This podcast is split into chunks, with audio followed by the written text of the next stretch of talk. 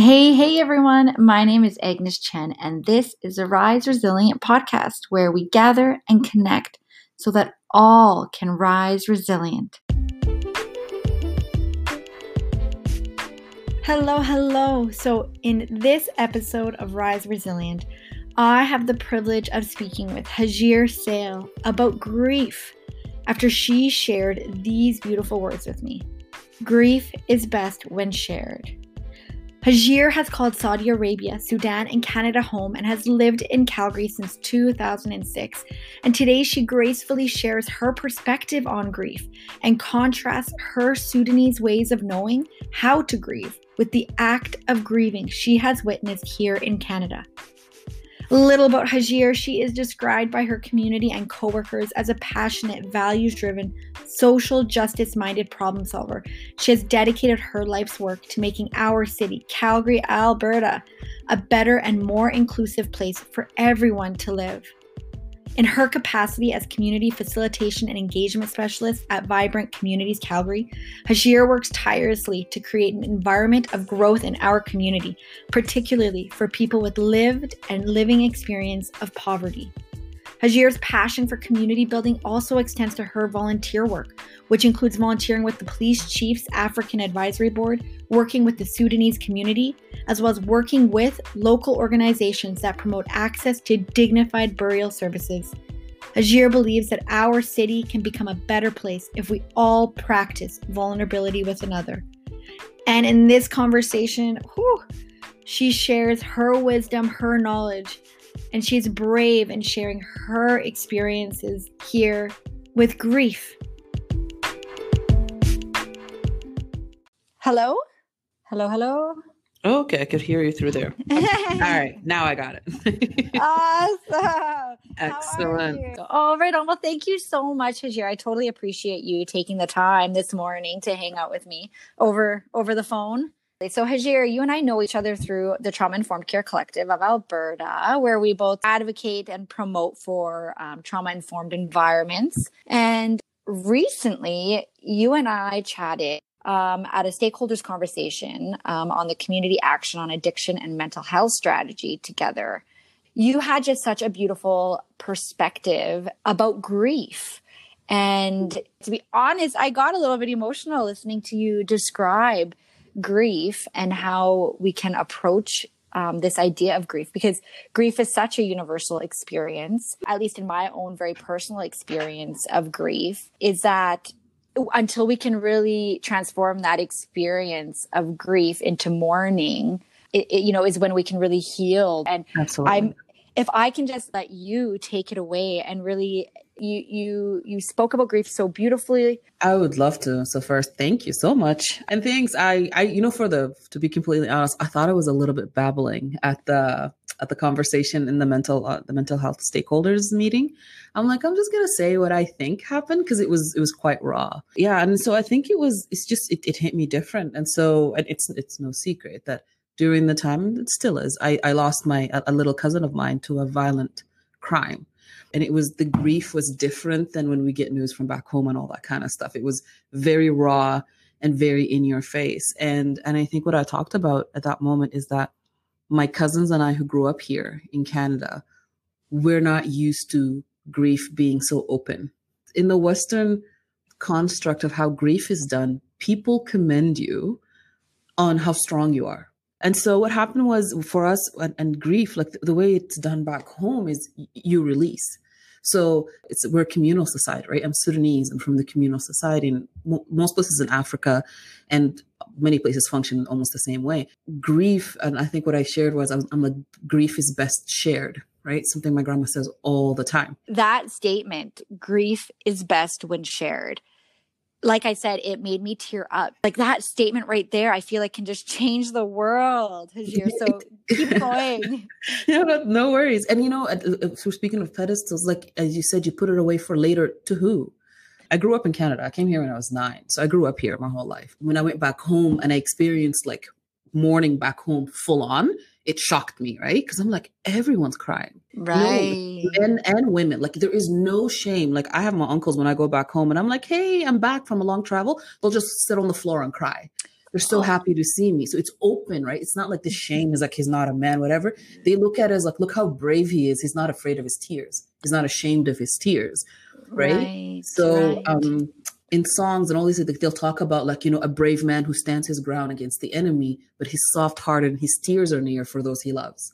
Right? Oh, this is so beautiful. Yes. You know, they'll always talk about these things. And then so I think when it comes to grief and mourning, it's you know the men will come and they're like yeah they're really quiet but they never tell the women to stay quiet right mm-hmm. in, in, other mm-hmm. cultures and i think here because we're mixing with other cultures and i'm from a muslim faith so i'm, a muslim when we go to the mosque and there's the crying other cultures they have like the women got to be quieter because it's just culturally how they like it's how they function and then they'll have it like oh the, the men will come and be like you need to stay quiet whatever sudanese men don't do that they never say stay quiet they sit there quietly and when she cries, they tell her cry. Like I remember my auntie was crying, the men would come sit on the floor in front of her and cry with her. You you you emote because you're allowed to emote. You cry with the dad because you're allowed to emote. Right. And they're all like, it's okay, like, you know, feel it. And so when we talk about like, you know, grief is is best shared, is that this, there's this idea on a communal society, and I think we had to figure it out quickly. My cousins and I, when we were complaining about like, why are you, you know, why is she so quiet? Why are you all always around her? There's this obligation on me. So I, didn't lose a son. We all know she lost a son. And so many of us didn't lose a child. So we don't know what it means to lose a child, but all of us have experienced loss. Absolutely. And we know what loss is. So when we come and we we grieve with you and we're mourning with you, we're all mourning loss, loss of everyone we've lost, loss of the fact that we know we're going to lose. The pain, we know what it is. I don't have to exactly know your pain exactly to feel it, I know what it feels to lose something I love. I know, ex- like, I, I know where, like, you know, the underlining feeling comes from, and that's where grief comes from. And so when I come in, you know, you don't cry into oblivion. You're, not, you're not crying into nothingness. You're not releasing all this pain and grief into nothingness. It's release it onto us. Share with us your burden of grief. It is my obligation being here is to take a piece of that grief, to lessen it from you don't take it alone and this is the huge contrast from western society in which like you're, you're you're, expected to be this upstanding perfectly functioning person and you have a gaping hole. You just lost someone who's essential to you right? If this was back home and you don't cry your person everyone's like they didn't love them um, an anecdote on the side when I went back home, my cousin's uh, friend, her their father passed away, and they were raised in the United States, so mourning was very private mm-hmm. very very individualistic very private and so the girls didn't know how to mourn their dad like culturally how we like how Sudanese people mourn. And so it was too much because they kept it in they kept passing out. Right so, so, they'll pass out. And then their grandma would be like get up. She'll sit them up she'll be like cry your dad properly. And everyone's like yo these girls don't understand what you're saying. Right. you're telling them you're telling them cry your dad properly. And they're just like i'm trying and i pass out because i'm trying to be alone but nobody wants to be, be alone. And everyone's like you can't be alone because you're not supposed to be alone. So culturally, like the first 40 days, you're never left alone. You're not followed around, but there is always somebody around. Because you always need to feel there is there is someone there. There are people there. We are feeling what you're feeling. We're here. We're thinking of you. You know, so don't worry. Like for example, in in the house when there's grief, you never think about what you're feeding people, what you're doing. The community automatically takes care of that the right. food, the water, the kids, all that's automatically taken care of. You need to just focus on your grief right? Mm-hmm. As the days go by, you slowly, you know, you come back, but you're for the first three to four days, almost a week, you're gone. Everybody knows this. We are social creatures. We need those connections. Mm-hmm. Um, but we don't live that truth. And mm-hmm. I mm. don't know if it's uncomfortable in Western culture because we're not used to it but it's it it is where we're constantly pushing you know even within ourselves that idea of grief away and mourning away that we need to just get over it yeah and it's not uh, you know because I'm just going to keep making commentary about Western culture because I grew up here and I'm seeing the contrast, right? Yeah, absolutely. It's, yeah, it's not just grief away, and, and it's this. There's this appreciation for silence, which makes no sense to me, right? This idea that grief is silent, grief is quiet, and grief is disciplined and behaved right? And you're like, but grief is it's violent. It, it it comes and it rips away at you. It doesn't come and gently takes the person away. You said it earlier too, is that grief is a universal experience, whether it is the horrific loss of a mm-hmm. loved one mm-hmm. or the loss of a childhood or the loss of connections with people. Mm-hmm. You know, mm-hmm. even within COVID, we all know what grief is. And it's not, yeah, you're right. It's not this gentle not, departure. It doesn't even matter if you know your person's palliative but the moment they tell you they stop breathing, you feel it like in your chest. Um, the feeling is like I say, it feels like shah, right? It's just it's this like mm. immense feeling. You just feel it spread right across your chest and then down. It almost feels like your heart's your heart's crying. feeds down your chest to your stomach, and it's just this feeling that hurts, even though you knew it was coming. You're watching it. You've you've been prepped for it for months, but it still hurts. It's still violent in that way, right? It still hurts and there's right. there's never a passing that never hurts. You know I, I went to a funeral to a colleague of mine her husband passed away and i knew him and i heard about it. And when i came she's standing and there's someone like holding her they're like be brave. Culturally we don't do viewings. So in, in islam like in back home in sudan even islamically like only the family would see the person say their final goodbyes and then the the coffin's closed because you're, you're wrapped in like a simple white linen and then like cotton linen and then the, the coffin's closed and then that's it the family gets to see him. So this is the first time I go to a viewing and I see like there is a like he's he's a dead person like right there and he looks like he's sleeping.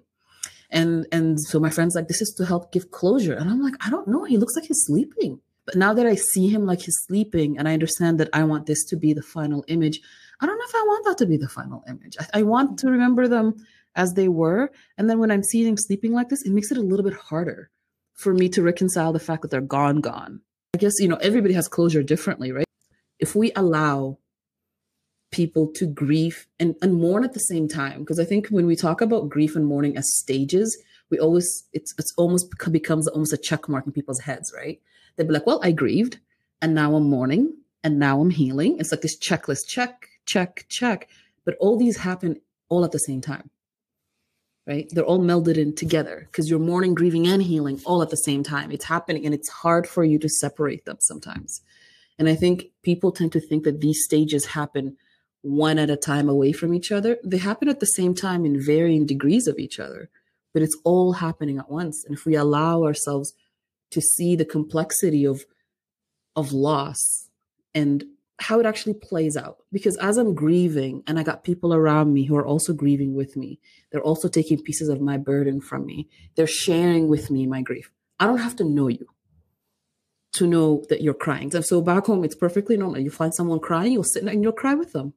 There's a there's a doctor. His name is Doctor Wolfelt, and mm-hmm. actually, or what Wolf Wolfert, I believe. He has a book, and it's called uh, "Journeying Through Grief and mm-hmm. Reflections on Healing." And he what his big theme is is companioning Mm-hmm. with mourners versus treating mourners and i i want to read this to you because it just when you said that it clicked um mm-hmm. like it just it you you summarize so he he writes uh, grief is our internal response but what integrates loss and helps us release towards the light of reconciliation is to find safe people and places that allow us to mourn Mourning as distinguished from grief is the shared response to loss.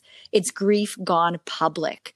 Mm-hmm. And it's learning how to process that grief. And I just feel like this is knowledge that you've known like inside of you for gen- you know generations and mm-hmm. generations mm-hmm. yeah we're social animals I, I i mix up aristotle and and socrates all the time. So I don't know which one of them said it, but one of them said like, you know, humans are social animals, something to that extent. And we yes. are.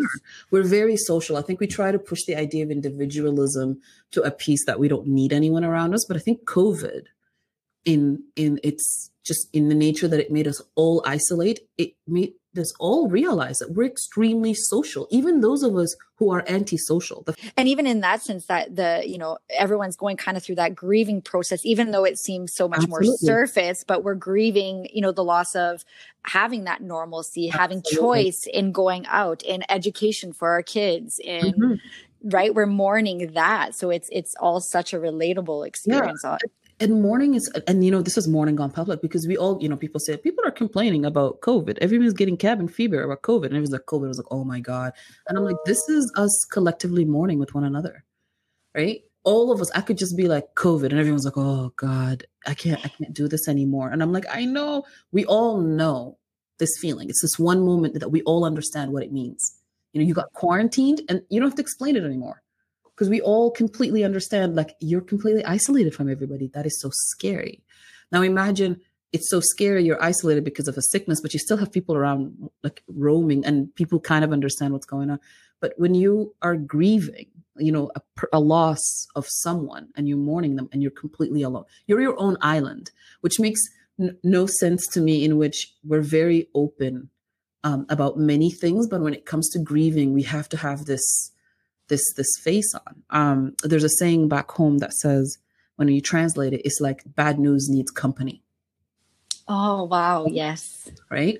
Bad news needs company. So if I I woke up one day here a couple of weeks ago and uh, there's someone we work with who got really sick and um, their partner emails me at like midnight and I didn't see the email. I woke up really early that day because I couldn't sleep and it was like 5 a.m. and I read the email and I was like, oh my God.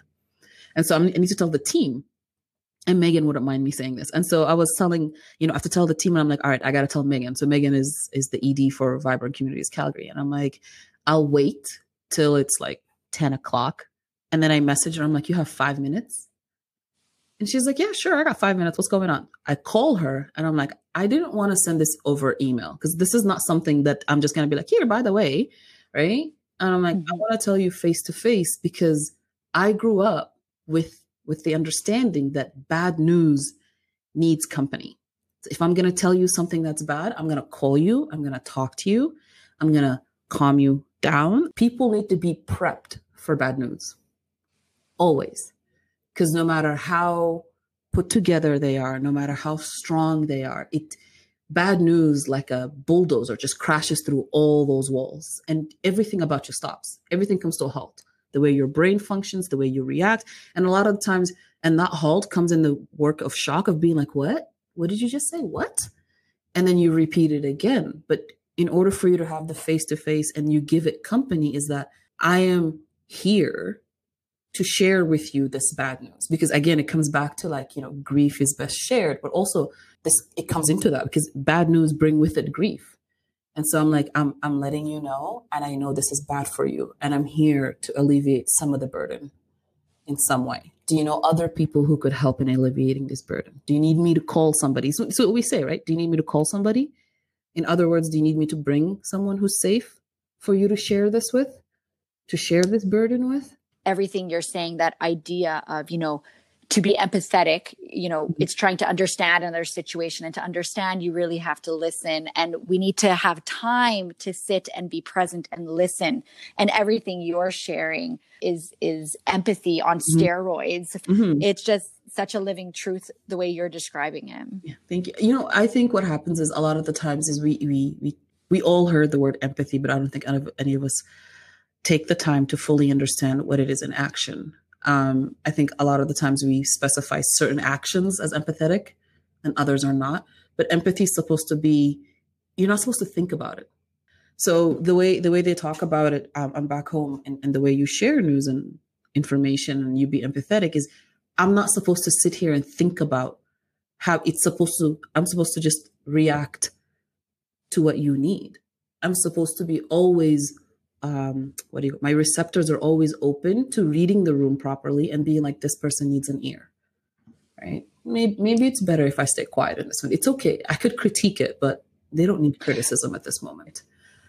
You know, for at the beginning, you're consumed by grief and that's accepted. I think that's, that's, I think that's the point I was trying to make before. And I, and I miss is that when you're consumed by grief, allow it. You know, I, I like, I use this with my friends all the time. I'm like, wallow in your own suckage. I wallow in my own suckage. It's perfectly okay. just don't drown in it. I'm like, wallow in it, roll around, get covered in it, just don't drown in it. And I, and I, I think everything you said, grief is best when shared. You won't drown in it when you have others who you're sharing exactly. it with, which is a beautiful exactly. And I think in that moment, allowing you to be consumed by your emotion and be like, it's okay, normalizing being consumed by emotions for a certain period of time, not forever, of course, a certain period of time, but validating the feeling of I feel terribly. I hate this, wallowing in my own suckage.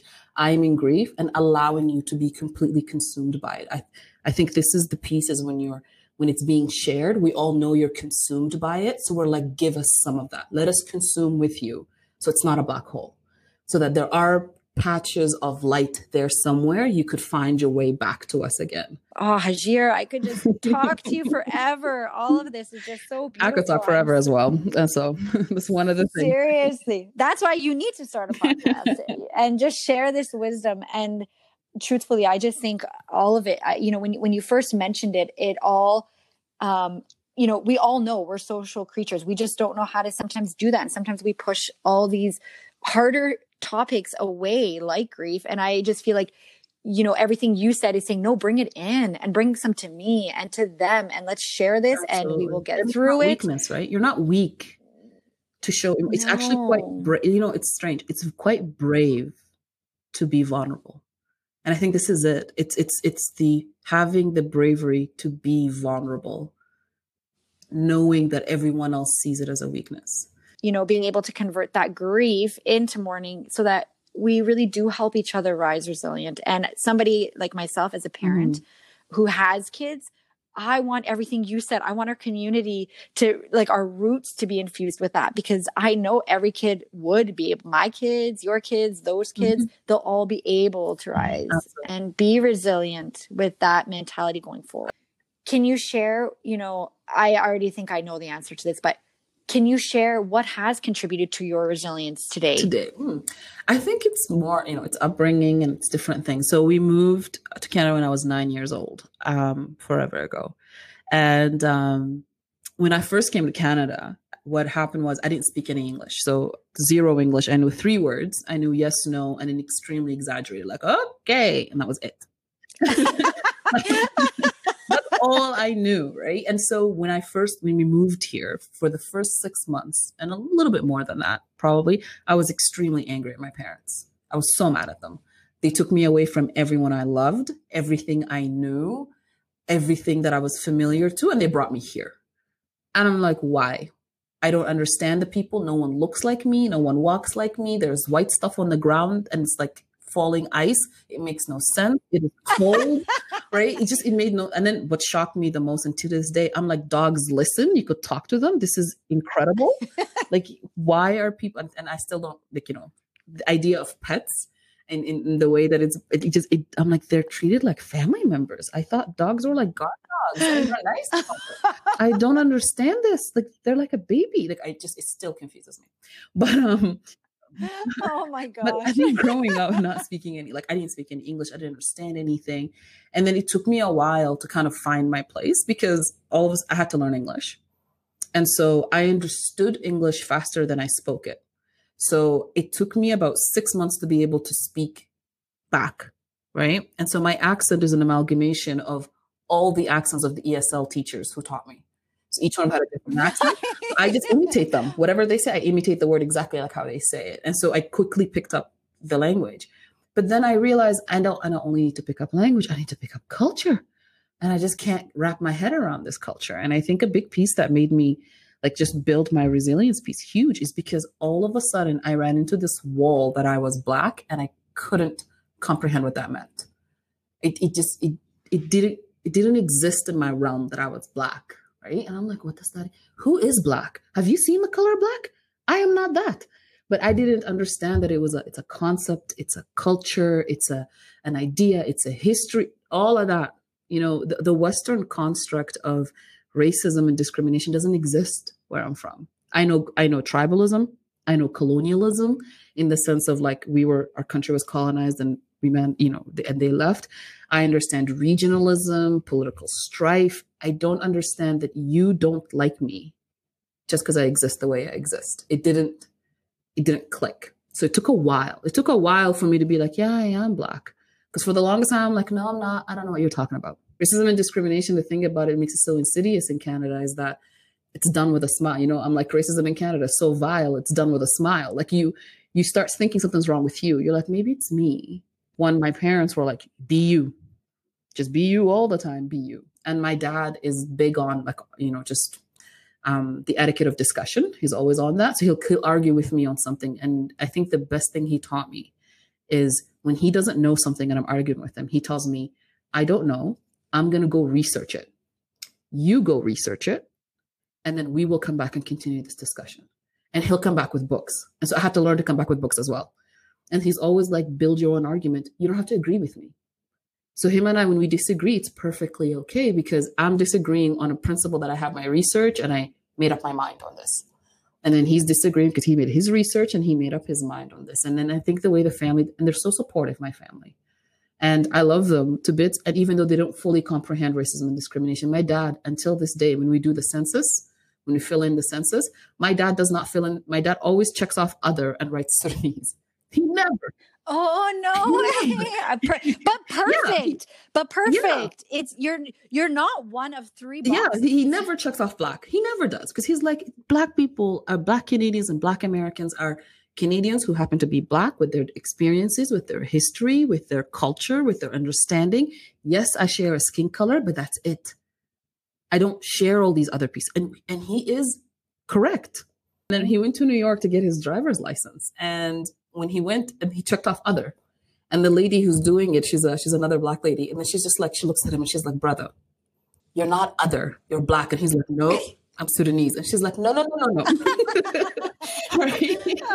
she's like, no, no, no, no, you are, and she's like, she's like, everybody look at him, what is he? And everyone black, and he's like, no, oh my dad, and then I step out of the house. When I'm home, I'm Sudanese, that's that's who I am, and then I step out, I'm Sudanese, yeah, but I'm black all that Sudaneseness goes out the window. My dad could be, my dad could be the king of Africa. It doesn't matter. I am societally recognized as black. It doesn't matter where I'm from. It doesn't matter who I am. What I look like is what dictates how people treat me. Growing up, trying to understand my identity, I guess is where the resilience piece comes in, right? It's like trying to navigate it well enough for it not to hinder me, but trying to understand. I'm still trying to understand it, of course um, growing up trying to navigate these different identities. But I think also the negativity that comes with understanding how the systemic racism is impacted my life and my family's life, especially my brother's, right? When it came to police treatment, and when it comes to um, jobs, when, you know, watching my dad poring over the newspaper, memorizing stats from hockey. So he's able to hold a two minute conversation with his colleagues because they don't talk to him. Wow, right? And right. he doesn't comprehend hockey. And so he pours over it over and over, and they'll still make fun of him, like, oh, he doesn't know what he's doing, whatever. And he's so he's just trying to fit in, right? And he he memorizes stats. He knows what it is because he's just they're just trying to fit in.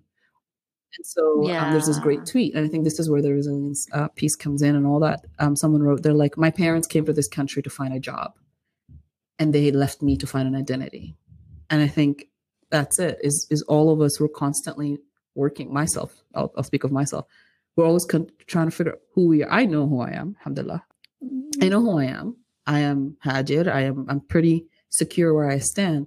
But i think my calling the way that i look at it i would love to make sure that everyone else is able to see themselves as worthy and as someone who is who who is stable in their identity right and so i find i feel responsible that i'm blessed enough to be able to work where i work to share what i share to speak the way that i speak and if i let's say i'm able to do something that makes you see yourself you're able to do it too you don't have to go oh, through beautiful it. yeah if share. i had to go through it so you don't have to go through it i don't have to know you but I know that I saw some people who made it somewhere. And I'm like, I want to do that as well. Oh, Hajir.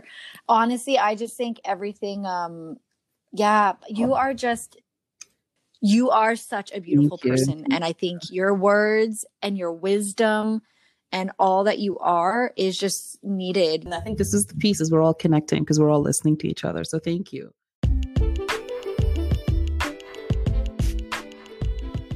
Thank you, thank you, thank you, Hajir, for your beautiful words of wisdom and for sharing your perspective on grief. I hope more than anything that this conversation inspired all of us to look inwards and think about how we grieve, to think about what we're grieving, and how we can transform that grief into healing. And perhaps how we can just take it one step further and look around us and support another to be able to grieve in whatever capacity that may look like, whether it is silently or out loud but how can we be there and journey and walk alongside each other, especially today with COVID in our lives? Thank you again, and here is to episode 10. Have a beautiful day.